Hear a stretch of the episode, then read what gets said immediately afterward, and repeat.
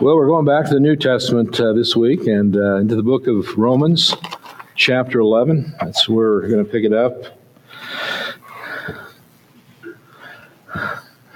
And uh, while I take a drink of water, be thinking about an answer to this question Who is your greatest spiritual enemy, and who is your greatest spiritual friend? So be thinking about that.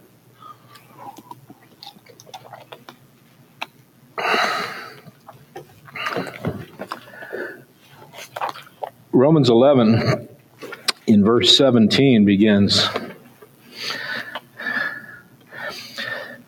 But if some of the branches were broken off, and you, although a wild olive shoot, were grafted in among the others, and now share in the nourishing root of the olive tree, do not be arrogant toward the branches. If you are, remember it is not you who support the root, but the root that supports you. Then you will say, Branches were broken off so that I might be grafted in. That is true.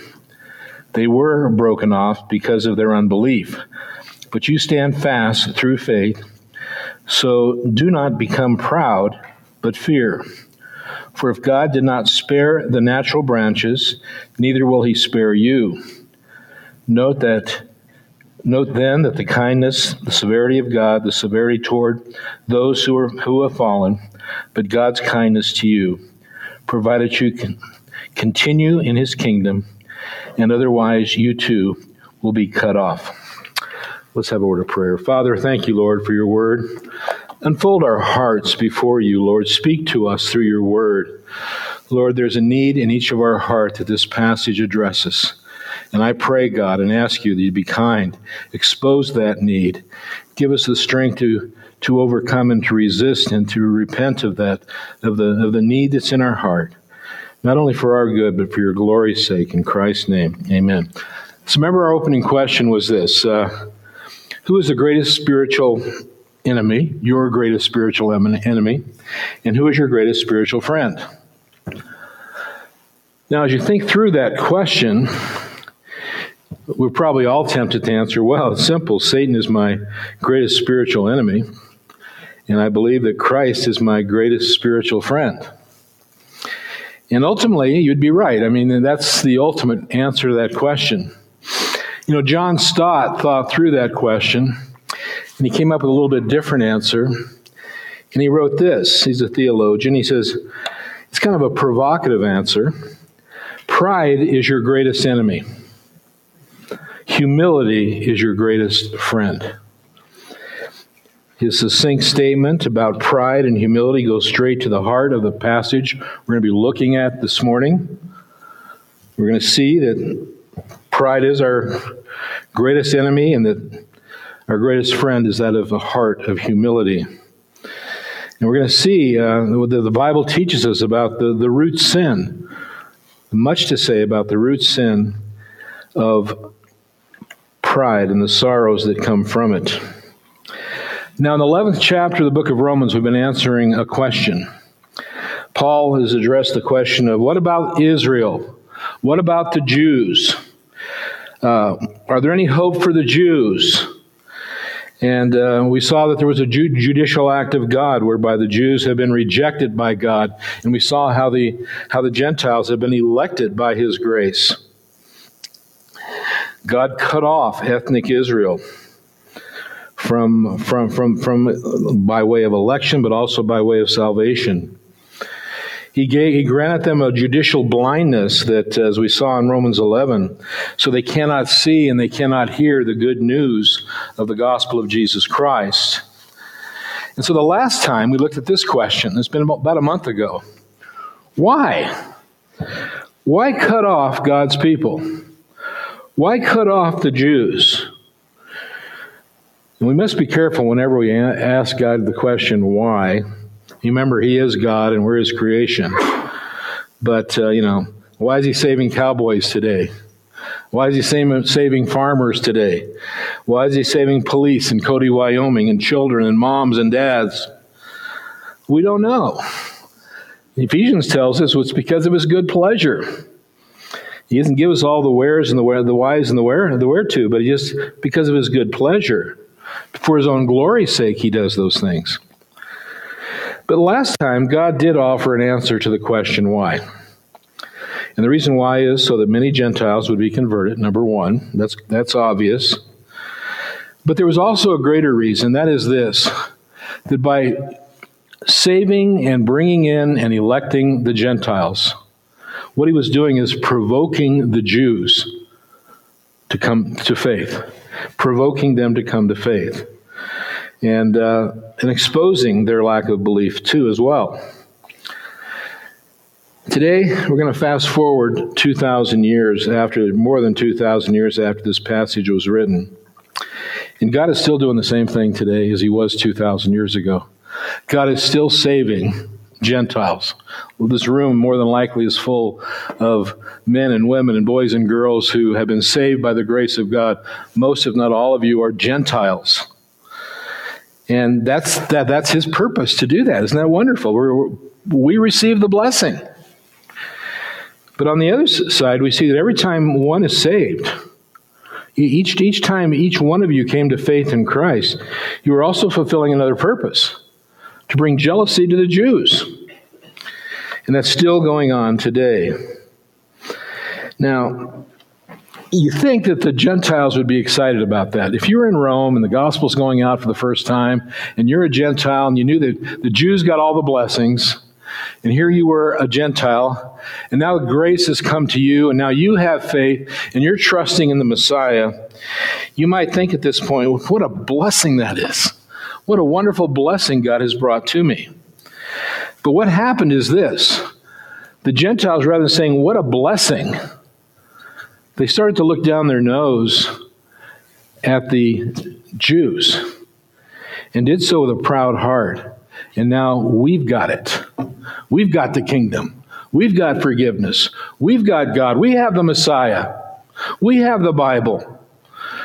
And not the Jews.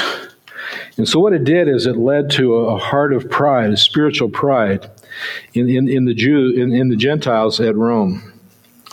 And so, what Paul is doing here in this verse is he's recognizing there's a heart condition in, in, in, the people that he's writing to in Rome. And so, Paul is stopping. He's putting the skids on. He put the brakes on at this point in the letter. And he's going to address just that problem spiritual pride of the, of the Roman Gentiles. They're, they're, they're despising of the Jews and, and their religious relationship to Christ. Rather than being humbled, rather than being on their knees, rather than thanking God for the grace that was extended to them, they were proud. They boasted. We have all the blessings. And they would pound on their chest in, in pride almost in, a, in, a, in an anti Semitic way, because they knew God now. And so Paul is going to address that spiritual problem in the church of Rome in the passage that we have before us today. And by the way, spiritual pride isn't something that was just back 2,000 plus years ago.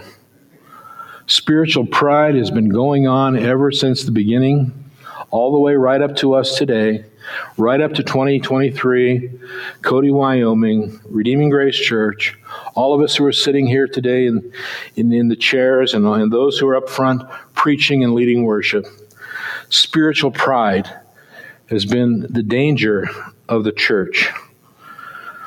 Now, you would expect spiritual pride to take place maybe outside the church. I mean, you would expect, of course, in the world there's going to be pride. There's going to be pride in the, in the life of the business world and sports world and entertainment world. And maybe my relationship to others out in the world. And maybe you'd be surprised to discover that perhaps one of the greatest areas of pride is right in the church of Jesus Christ. One of the greatest areas of pride is we call spiritual pride.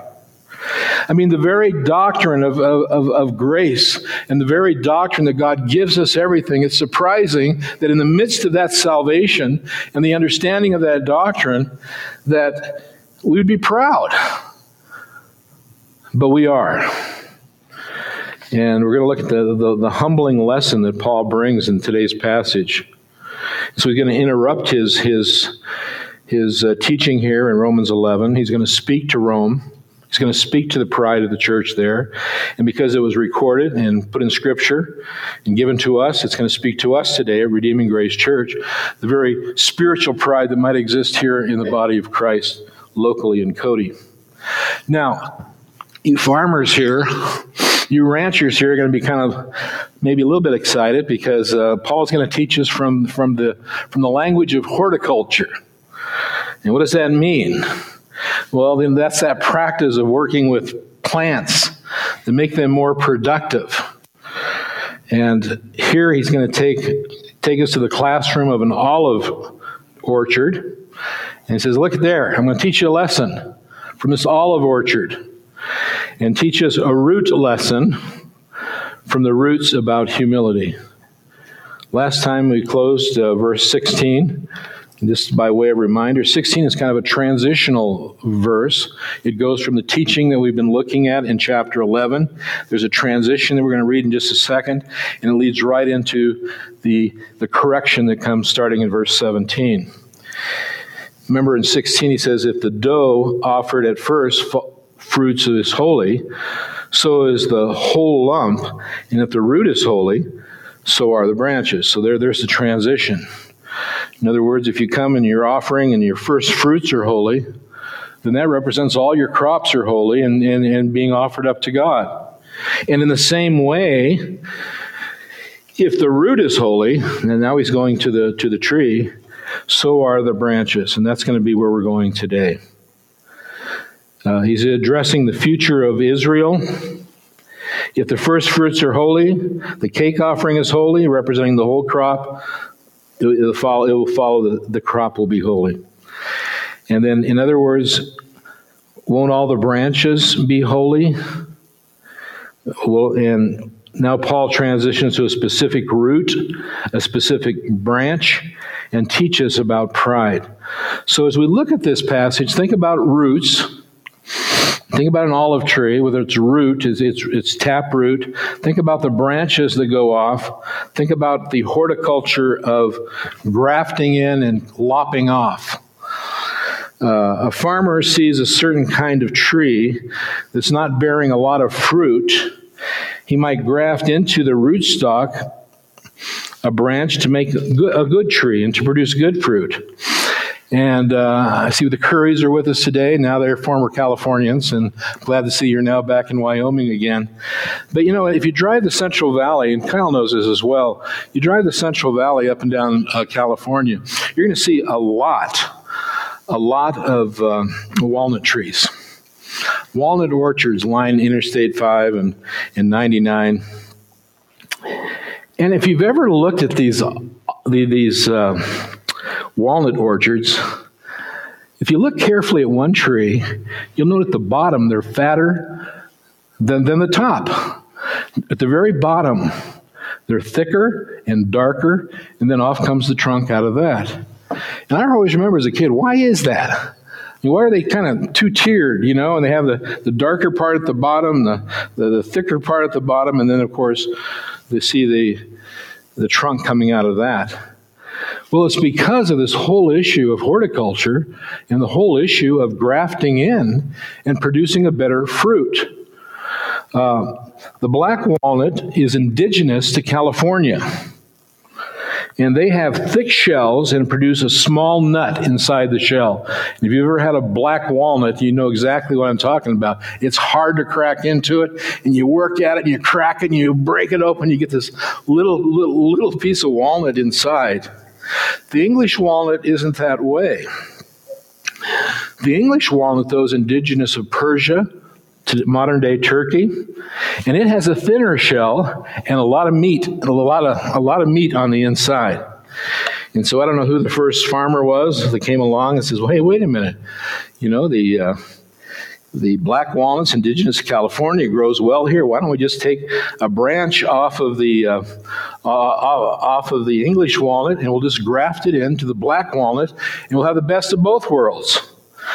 And that's pretty much the crop today. I mean, in in, in California of for walnuts, uh, they graft in the black walnut root, rootstock with the uh, English walnut producing a more edible fruit, a more marketable fruit, uh, nut, and also more disease resistant because the, the taproot is, is California, is a California root. In other words, a strong tr- tr- uh, tree produces good fruit. And they did that by way of grafting. Uh, so let's take a closer look at what Paul's saying in verse 17 in that light. Now, if you read verse 17, it almost seems to be saying the opposite of what I just said is normal good horticulture. You know, if the branches were broken off, uh, wild olive shoots were grafted in, and uh, the root of the, uh, and now they share in the nourishing root of the olive tree, produce, producing fruit. The common practice is to graft in the graft in branches that grow good fruit. Even more than the trunk, you want the branches to be branches that will produce good fruit, and you graft that into in, in, in, in, into the root, and you will get good fruit. But if you look carefully at Paul's illustration, he's reversed the practice. It's not the normal horticulture practice where you take a good branch and, and put it in, in into a uh, in, into a root. Paul's illustration is reversing proper horticulture practice. And instead, what we have here is that uh, he's grafting in the English walnut tree to produce uh, good nuts. That's what we do in California. In this case, he's the root that produces the good fruit, and the, and, and the branches are the wild, just the opposite. The branches are the wild, but the, but the root is the good, is the good fruit producing root. Now, I know you might not, some of you might not care about this, but I'm going to share it with you anyway. Liberals love verses like this in the Bible. Whenever Paul goes off and he, he starts quoting something that is out of practice with the norm, they take their finger out and they point and say, See, the Bible isn't the Word of God. Anybody knows that's not the how you do it. You know, you, that's, you, you don't take the, uh, the, the, bad, the bad branch and put it into the good, the good root. You do it the other way. That's the proper horticulture. I mean, if Paul doesn't know horticulture, how's he going to know salvation? How's he going to teach you about God if he doesn't understand the very basic things of horticulture? And uh, he has it all backwards. It's interesting, and he does, according to modern practices. I have an old commentary on my shelf. Uh, it was first published back in 1905. It's by W.M. Uh, Ramsay, who was a British guy who went down to the um, to Israel back in the early 1900s, and just started looking and learning and discovering. And uh, one of the things he looked at was a horticulture process down there in light of Romans 11. And he was surprised to find out at that time they were doing exactly what Paul was saying. Not the way we do it today, but that's how they were doing it down in Israel back in the early 1900s. And, and the reason wasn't to produce a better fruit as much as what it was, was to enliven the tree itself. Trees that gone, have gone dormant, you could put in a you could put in a, a, a branch and, and, and reinvigorate the, the very root tap itself. Now, I don't think Paul is all about horticulture here. I don't think his purpose is to teach us about horticulture here. Uh, what I do think is this he's to teach us a spiritual lesson so that we'll understand it. And it's like he's saying here is my purpose is not to teach you about farming. My purpose here is to teach you a spiritual truth, and I'm using farming and what you know about farming as an illustration to that truth. So, what's the lesson we learn from, from grafting in and from horticulture of, of, of the grape of the grape or of, of, of the tree? Well, first of all, we have to know what the parts of the tree are. And as you look at verse 17, he mentions several parts of the tree. Notice, first of all, there's a root of the olive tree. That's the first part. What's that? Then, second, we see there's branches that are being whacked off, and there's other branches that are being grafted in. What are they? And what's the lesson that we learn from that picture? Well, the root of the olive tree, you know, there's the covenant blessings that go came through the Old Testament patriarchs. Um, John Murray says that the, the very blessings from the olive tree, the, the root of the olive tree, are, are rooted in, in, in the patriarchs of the Old Testament. Men like Moses and David and Abraham. The Jews were were, were, attached to them, their teaching, and, and all that came through them. Of course, we know the ultimate source of life would be Christ himself. You know, Abraham, even back in the day, believed that God, and it was counted to him as righteous. All in Christ are sons of Abraham. So that's the, the root. Now, the branches, notice there's two branches mentioned there in verse 17. First of all, the branches being whacked off from the olive tree. Uh, those are the the natural branches of the tree. See, the branches that are whacked off, these are the natural branches of the tree. This is ethnic uh, Israel. These are the ethnic Jews. And God is rejecting them, cutting them off, taking them from the source of life, and, and leaving them off to die. They've been cut off from the kingdom. They've been cut off from being called a spiritual Jew. And they've been cut off as the source of blessing. The the, notice, thirdly, there's another group of branches mentioned in verse 17. And those are the branches that are being grafted into the tree itself, the olive tree. And they came from a wild tree, an unfruitful tree. And this would be all the Gentiles, and God is saving them. And God's cut off the Jews. He, now he's grafted in the, the wild tree, the unfruitful tree, in the very source of life. And he, although a wild olive shoot were grafted in among the others, now they share in the nourishing root of the olive tree. That's us. That, what a blessing we have. Now, this picture teaches us a spiritual lesson about pride. You might be surprised that you look at roots and branches and, and, and learn about pride. But look at verse 19. Then you shall, then you will say, branches were broken off so that I might be grafted in. Now, I don't know if you can hear, you know, he's, he's parroting the, the, the Romans. Can you hear pride in their voice? Then, then you will say, Well, the branches were broken off so that I, heavy emphasis on the I, might be grafted in. Oh, those Jews, they, they were cut off. Ah, but we Gentiles, we're now God's favorite. We're now superior. We have life. We have the kingdom. We have the Messiah. One of the dangers of the Christian life, and this is a big one, is spiritual pride. We're tempted in every area of our life, especially in our spiritual life. We're all susceptible. Every one of us are susceptible to spiritual pride. Every one of us are vulnerable we, like the Romans, need to be warned regularly of spiritual pride. I mean, here's a few examples. There's denominational pride. Well, I'm a Baptist. I'm a Baptist, okay? Well, I'm a Methodist. You can have pride all over every denomination. Well, no, no, I, I'm a Reformed Baptist. I have my doctrine right, and they don't. Or I'm Pentecostal. I'm four square. I've got the whole gospel. I'm Arminian. I believe man does have a, a, a choice in, in the matter or I'm reformed. No, God elects those whom He's going to save. And we get in our spiritual camps. We, we, we get inside of our, of our denominations, and it's easy for pride to creep in to, to, our, to our identity as, as what we believe and what we practice.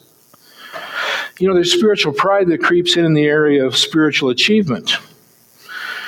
I mean, how many stand up and they preach from pulpits and they're proud of the fact that they've got the DR after their name? And they want you to make sure everyone knows that they are Dr. Smith, Dr. Jones. There's a lot of pride behind the pulpit. This is one of the greatest sources of pride right here. Preachers who preach from a prideful heart.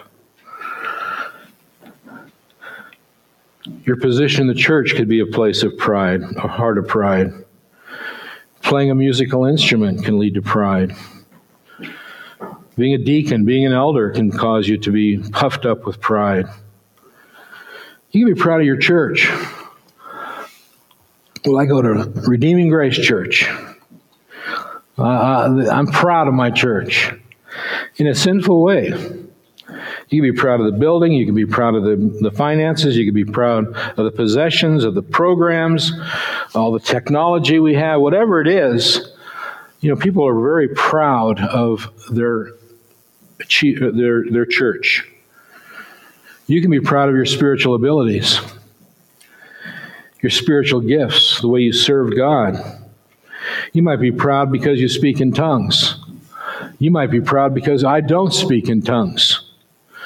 You can be proud uh, because you can teach, even though there's greater condemnation, right? greater condemnation comes with that gift. You might be proud in your attendance at church. And then there's the personal spiritual pride. You know, doctrines that you know, that you believe in, that you become proud of, those doctrines. Uh, or you're proud at the number of times you've read through the Bible. Proud in your higher knowledge of certain doctrinal truths. Proud in your understanding of historical nuances that others don't yet understand. You can be proud of the doctrines of grace.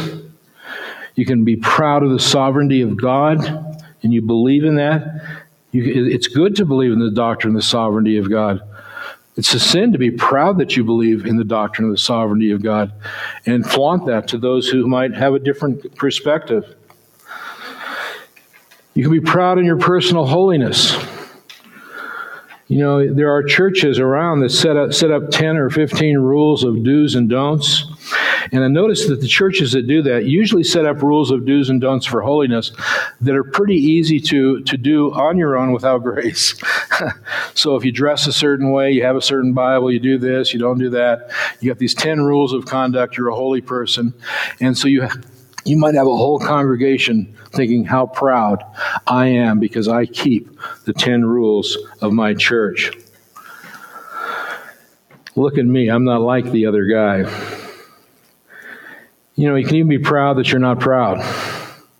So, for those of you who are sitting there right now thinking, well, you're not talking about me, do you realize you can be proud by not being proud? I'm proud that I'm not proud. I don't, know how that works, but. Uh, I thank God that I'm not like those other people. They're proud. I'm smug in my lack of pride. Now, what I'm going to show you in, in Scripture this morning is this that pride robs you, robs the church of Jesus Christ of blessing. Pride robs the church of joy.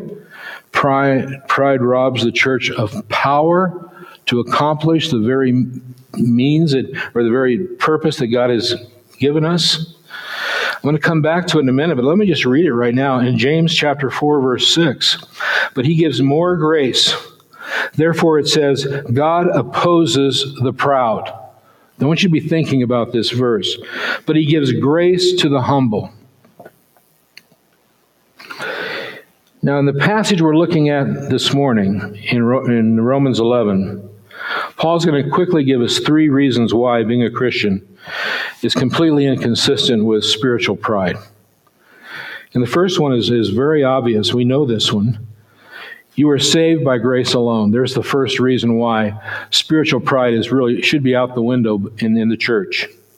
Verse 18. If you are, remember, it is not you who support the root, but the root that supports you. In other words, there's nothing in you as a branch that's good, that has life, that has purpose, that has direction. Everything comes up out of, this is right out of uh, John 15, everything comes right out of the root. It's given to you by God by grace. You're only a branch. You do not bring life to yourself as a branch, it comes from the root.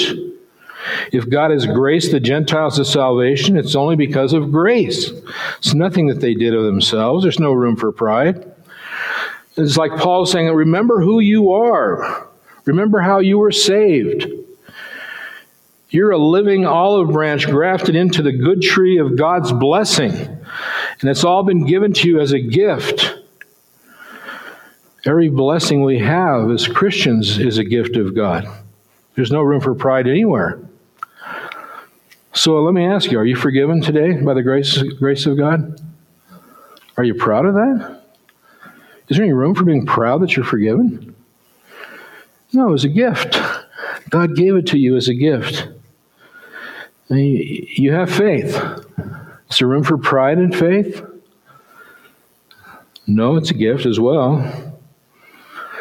You know, you, you've come to the point theologically where you can understand the great, deep theological truths of the faith that most people don't understand.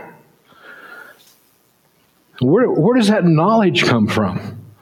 Assuming you have the right understanding of theology, it comes from God. God opens our understanding. He gives us meaning. He, even our understanding of doctrine is, is a gift from God. You see, grace removes all boasting. And since everything in the Christian life is of grace, there's no room for any boasting in the Christian life, period. Uh, when Mary and I were in Milan, Italy, quite a few years ago, we stayed with a pastor there, and uh, so this is a beautiful home they lived in. I mean, it had like tile floors and wood floors and wood banisters, and it was just a beautiful home it was so beautiful that he felt that he had to kind of explain the home to us and how he got it, and so that we didn't, you know, have it. We're probably wondering, wow, whoa, where did this come from? And it was very interesting because he said there is a tradition in Italy that the firstborn, if the parents can afford it, have a house given to him by the parents. And this, this house was a gift from his parents. And he says, you know, we didn't choose a neighborhood. We didn't choose a contractor. We didn't put a dime in it ourselves. You know, there's no work or anything on our part. We can't boast. But it was given to us by my parents.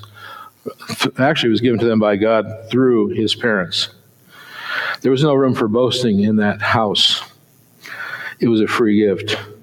Secondly, another reason why we see that pride is inconsistent with the Christian life is because you are justified by faith. Verse 20. That is true. They were broken off because of their unbelief. But you stand fast through faith. So do not become proud, but fear.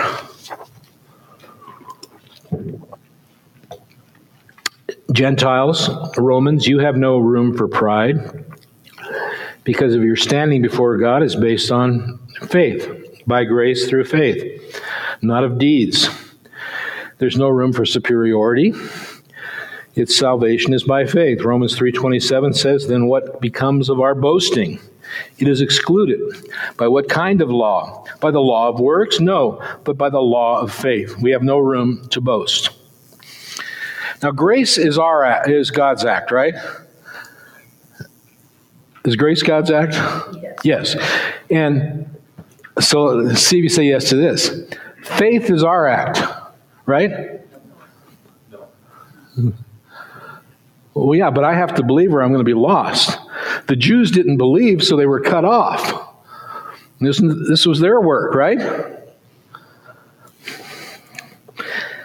So now the heads are going this way. Where's they're going this way? You know, it's a good question. Um, you might be tempted to think, well, you know, if faith is a work of man, then it seems like there'd be some room for, for pride there, wouldn't there? You might be tempted to ask, well, can the can the can faith bring pride? Produce pride? I mean, if, if faith is totally a work of man, you could put your thumbs in your on your breast and you could puff your your chest up, and you could say, "Boy, when that message came to me about Jesus Christ, I realized that is a good deal. And I jumped on board and I believed in Jesus. And I don't know about the rest of the people out there, but obviously they're not as smart as I am because I believed. I trusted Christ. And there'd be room for both. That's what Ephesians 2, 2 8 tells us. But Ephesians 2 8 also tells us what? that even our faith, even though we exercise the faith, that faith to believe is a what? Gift of God. Even that is a gift, so we have no room to boast. So the proper response of the Romans is this Do not become proud, but fear, it says there in, in that verse. Fear, fear in a sense of awe. God saved you by his grace and through faith. Praise Him. Get on your knees. Thank Him. But I believe the fear response here should also be thought of as a fear in the sense of trembling. If it's all of grace, tremble. If you're trusting in Christ, tremble. Do not be proud, tremble, because the Jews were cut off, and you know what? If you remain in un- unbelief, you too can be cut off. The Gentiles can be cut off. Calvin said this We should never think of the re- rejection of the Jews without being struck with dread and fear. If it happened to them, maybe it could happen to me. And thirdly, there's a third reason why um, pride is inconsistent with the Christian faith is unchecked pride might result in you being, as we just mentioned, cut off from God. Verse 21 For if God did not spare the natural branches, neither will he spare you. There, there it is. So for, for say if God cut off the natural branches, don't get too smug. Be be humble because God can cut you off as well. Neither will he spare you. If he, if he discarded the Jews, he could discard the Gentiles. If they, he discarded them for their lack of faith, he could discard you for your lack of faith. Are you saying, Don, that, it, that if I have spiritual pride, I'm going to be cut off and I'm going to lose my salvation? No, he's not saying that. But he is saying this if, if you continue in unrepentant pride throughout your professing Christian life, you too might be one of the ones that were removed or, or cut off. You think he'll spare you? The answer, obviously, is he won't. And if you're thinking ahead and maybe kind of anticipating what might come next, maybe you thought, wait a minute, doesn't the Bible teach the perseverance of the saints? Doesn't the Bible teach once saved, always saved? Uh, uh, doesn't the Bible teach that uh, what God has begun in the here and now, He's going to carry through all the way through eternity? How do we reconcile that with verse 21 that says, Neither will he spare you? And the Bible teaches, yes, we will be saved to the uttermost. John 10 is a great verse for persevering faith that God gives us. 28, I give them eternal life, and they will never perish. And no one will snatch them out of my hand. Philippians 1 6. And I am sure of this, that he who begun a good work in you is going to do what? will bring it to completion at the day of Jesus Christ. None will be lost. Romans 8, remember we just went through Romans 8:30 a few months ago. Those who got into the first link of the chain of salvation, those who were predestined, he also called, and those whom he called, he also justified, and whom he justified, all those will be glorified. None will be lost. So we need to be careful. Paul is not saying if you have spiritual pride, you will lose your salvation. But what he is saying, if you remain in spiritual pride and never repent, and remain in spiritual pride and never repent, your heart is hardened and will not repent, you might be lopped off just like the Jews were lopped off. There are those who come to church who continue in spiritual pride week after week after week. He's speaking to you. He's warning that you too could be cut off you realize on judgment day that all of a sudden you had you embraced an outward religion and that's all you had was an outward religion and no inward relationship to god through grace through faith. Uh, hodge brings this up in his commentary. Remembering that the jews who were lopped off the jews given blindness they could not see they could not hear. So many in the day in, in the day of judgment uh, are, are lost and then because of their unfaith, all the Jews were cut off, and that means their descendants. The sin of unbelief of the Jews caused the ethnic Jews to be cut off. And today there's very few Jews that are being saved, if you know at all. And you can see that the sin of the Jews the day of Paul are rippling, have a rippling effect down today in the salvation, the lack of salvation of Jews today. And, and, and noticing that, Hodge says this if our sins lack of repentance would cause us to be broken off, could it be the very branch that might affect our children and our children's children? In other words, your spiritual pride that remains in unbelief. Here you are finding yourself outside the very pale of true salvation. Could that have a, a an effect, not on you, only you and, and, and your salvation, but your children and your children's children? Now, what I want to look at here is the remedy that he brings us for spiritual pride. And it's in verse 22. Note that the kindness and the severity of God, there's the remedy. Beware, he's saying. Note the kindness and the severity of God. The severity towards those who have fallen, but God's kindness to you, provided you continue in his kindness, otherwise you too will be cut off. The remedy is to look to God. And as you look to God and you look at who He is and how He responds to those whom He created, you're going to receive a lesson that'll help you and be a remedy for your own spiritual pride. How does God teach those who are kind? He's kind. How does God teach those who are proud and unrepentant? Severely, with severity. God treats those who are unrepentant in their pride severely. And, and, and all you have to do is open up your Bible and read your Bible, and the lessons of kindness and severity will be repeated over and over and over again. Start in the Old Testament, read all the way through the New Testament, even through the book of Revelation. And what will you find? In the Word of God, you'll see the kindness of God on, on the people, on His people, the severity of God on those who are unrepentant in their pride. Think of the flood. I mean, there's just one little story. Think of the flood. And you have the whole world, you know, turning their back on God. The whole world is given over to wickedness. They would not repent. God was kind enough and long suffering with them to, to, to not only take Noah to be building a boat, but also to go out and preach righteousness. And they would not repent. And he dealt with them out severely. I mean, the water's coming in, you're climbing the trees, you're trying to keep it from drowning, you can't climb any higher, and now it's up to your neck, and you drowned.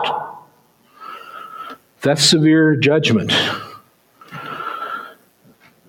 But God produces is kind to those who are acting kindly, and that even that is by His grace. There were those who got on board.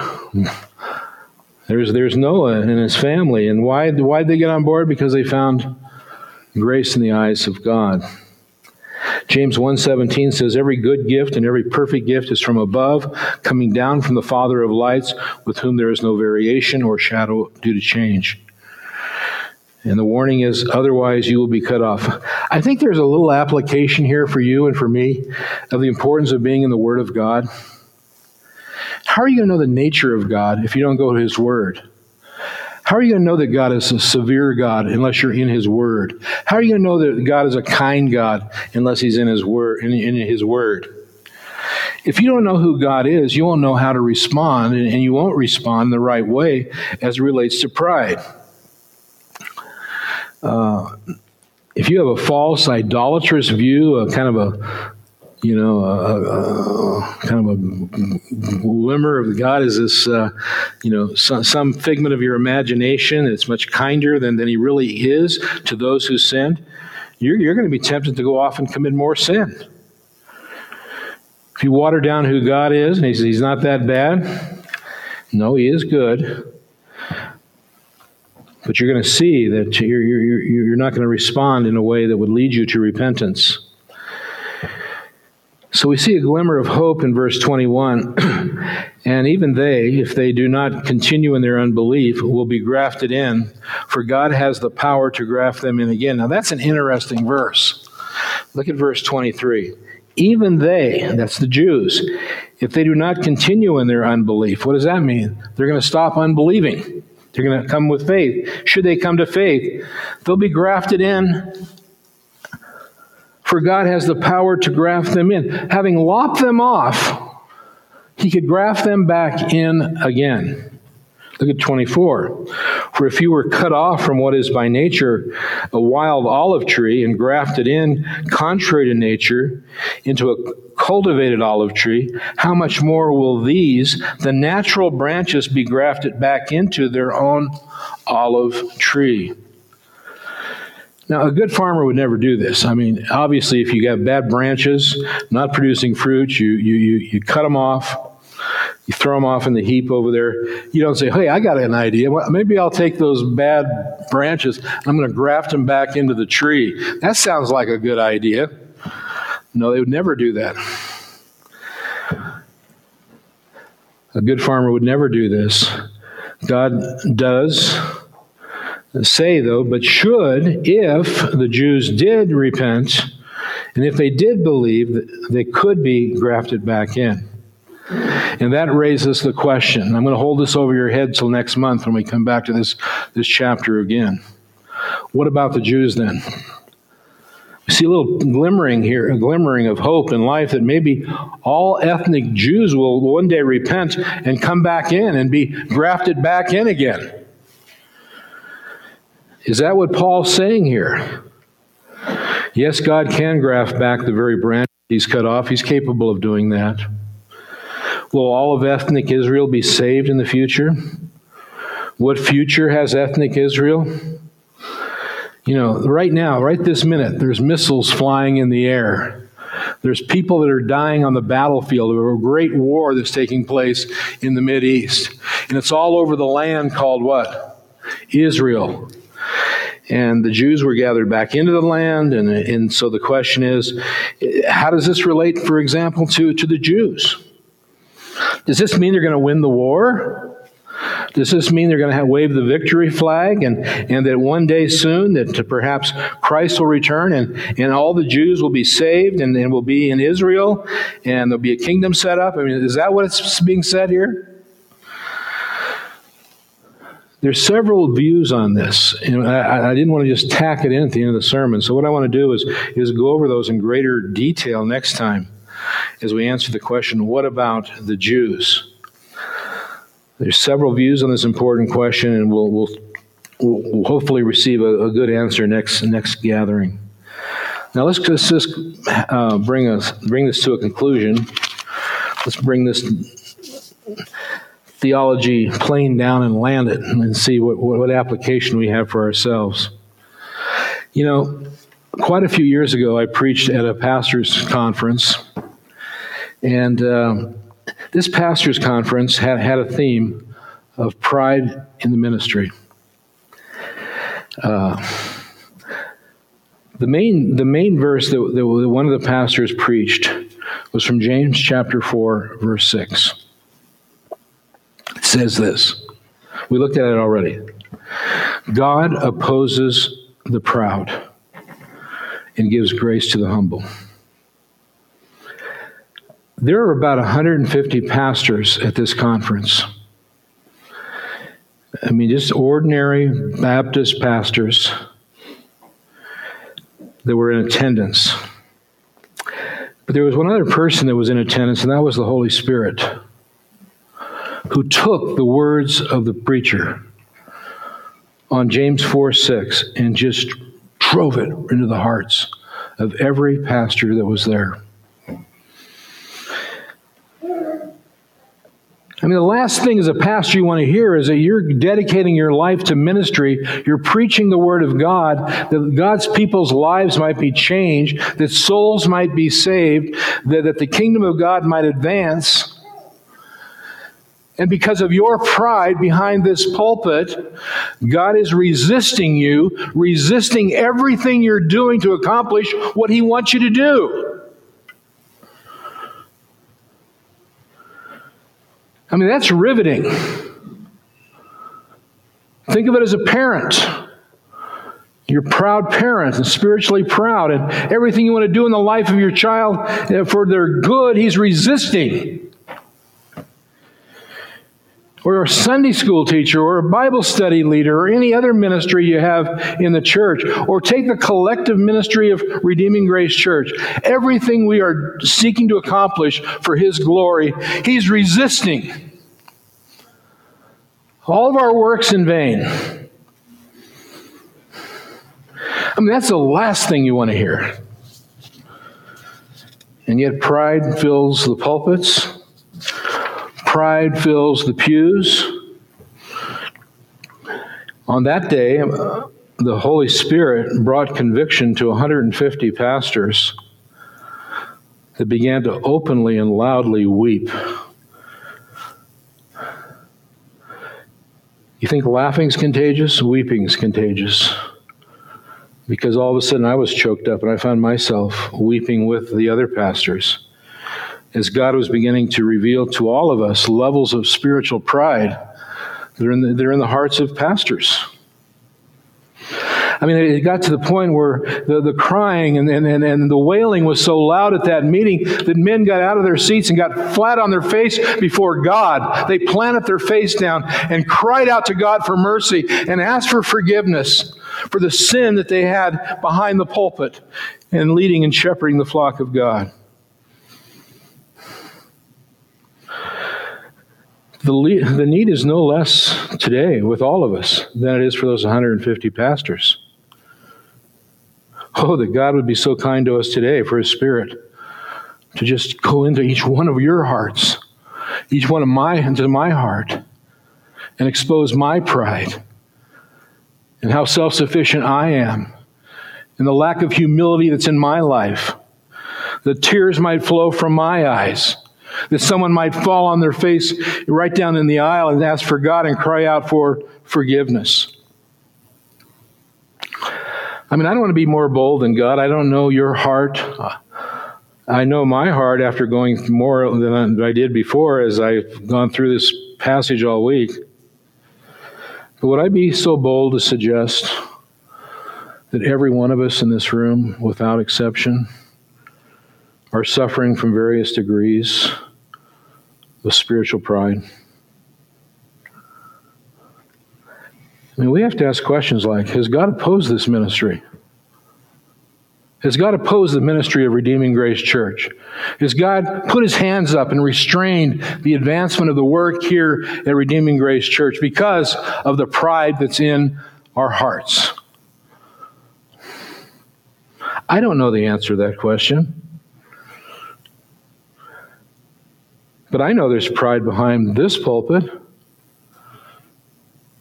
I, I see it when it you know, raises up its head in my heart, in my life. You might not hear it in a sermon, but it could, it could be on a Twitter feed. It could be on a Twitter, you know, it comes out there. That's where the real heart, by the way, seems to take over is, is on social media. You kind of see into the heart of a person, not necessarily what they'll say in church. Jonathan Edwards said, The first and the worst cause of errors that prevail in our day is spiritual pride. This is the main door by which the devil comes into the hearts of those who are zealous for the advancement of religion. And what, what, what a dilemma to be zealous for God to work and yet inhibiting his work because it's marked by pride. Could it be that as a church we've not advanced in holiness because of spiritual pride? Here's one of the common charges you're going to hear levied against Reformed Baptist churches. Oh, they're a proud bunch. Boy, they're so proud of their doctrines. They put other people down. I mean, you hear this a lot. And I think probably because there's some truth behind it. so proud of their doctrines of grace. They think they have a loftier knowledge of God. They know about, you know, election and all these high spiritual truths. They look down their nose at those of us who don't believe those things. C.S. Lewis profoundly warned that of all bad men, religious bad men are the worst. you know, sometimes arrogant in the way that we do advance our theology. We got to be careful of that. We can love our doctrine so much we become arrogant. We become proud.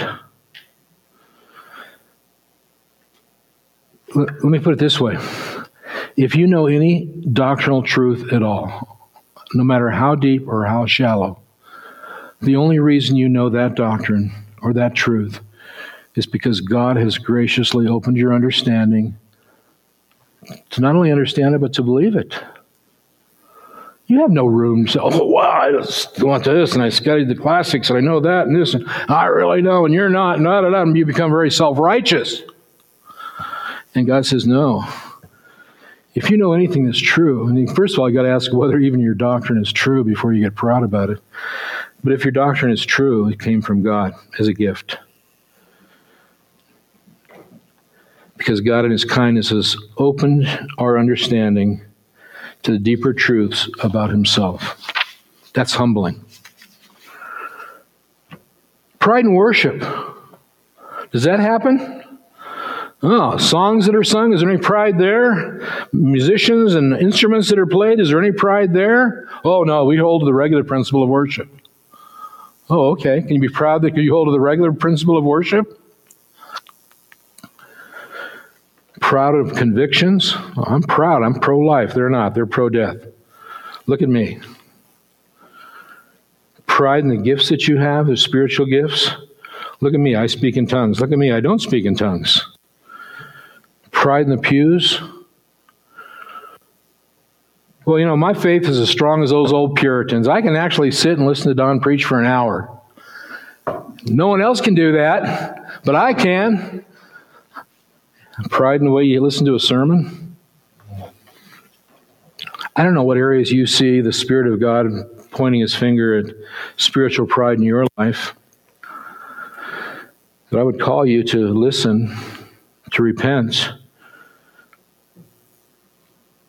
to look at the goodness of God and the kindness of God and the mercy of God.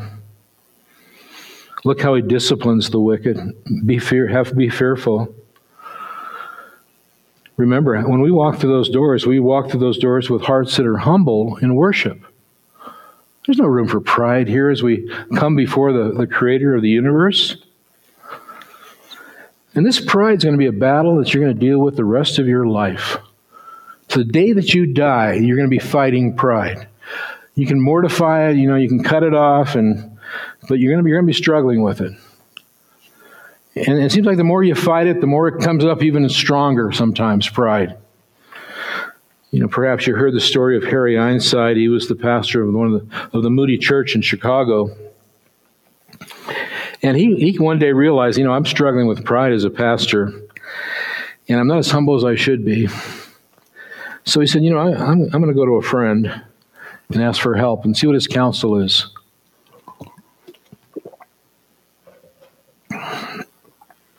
Here was his suggestion make a sandwich board with a plan of salvation and scripture reference on it. Go to downtown Chicago in the business district and walk up and down the sidewalks all day from 8 to 5 with a sandwich board sign on your chest. He said, okay. So we made a sandwich board and he put the plan of salvation. He had all the verses on it and went down the business, business district of Chicago. Did it from 8 to 5. Became a fool for Christ. And then he got home and he's trying to take the sandwich board off and he's done for the day. And, and he said, he caught, I caught myself. After doing that, he said, I caught myself thinking, there isn't another person in Chicago that would have done what I did today. Do you see how pride is? I mean, you think you're, you're defeating it, and it raises its head right back up again. So let's, may God bring the humbling heart of, of repentance to all of us uh, in this area. We're soon going to be coming to the Lord's table, and this is the level playing field that there's no room. When you, when you realize what's in the cup and in the juice and, and, and the wine that we drink, when, when you come before the elements, if you come with understanding, you have to leave with a heart of humility, and you should come with a heart of humility. John Newton, let me close with a quote from him. He, He was right when he said, If I ever reach heaven, I'm going to expect to find three wonders there. First, to meet some I had not thought to see there. That'd be a wonder, wouldn't it? Second, to miss some that I thought would be there. And the third is the greatest wonder of all that to find myself there. That's the heart of humility, by the grace of God alone. And Father, we do close. Lord, I pray that whatever words came from the mouth of this preacher, Lord, you would have straightened them out to bring understanding to the hearer. But I pray, Lord, for the power of the Holy Spirit to take those words right out of Romans 11 and break us of our self sufficiency, break us of our spiritual pride,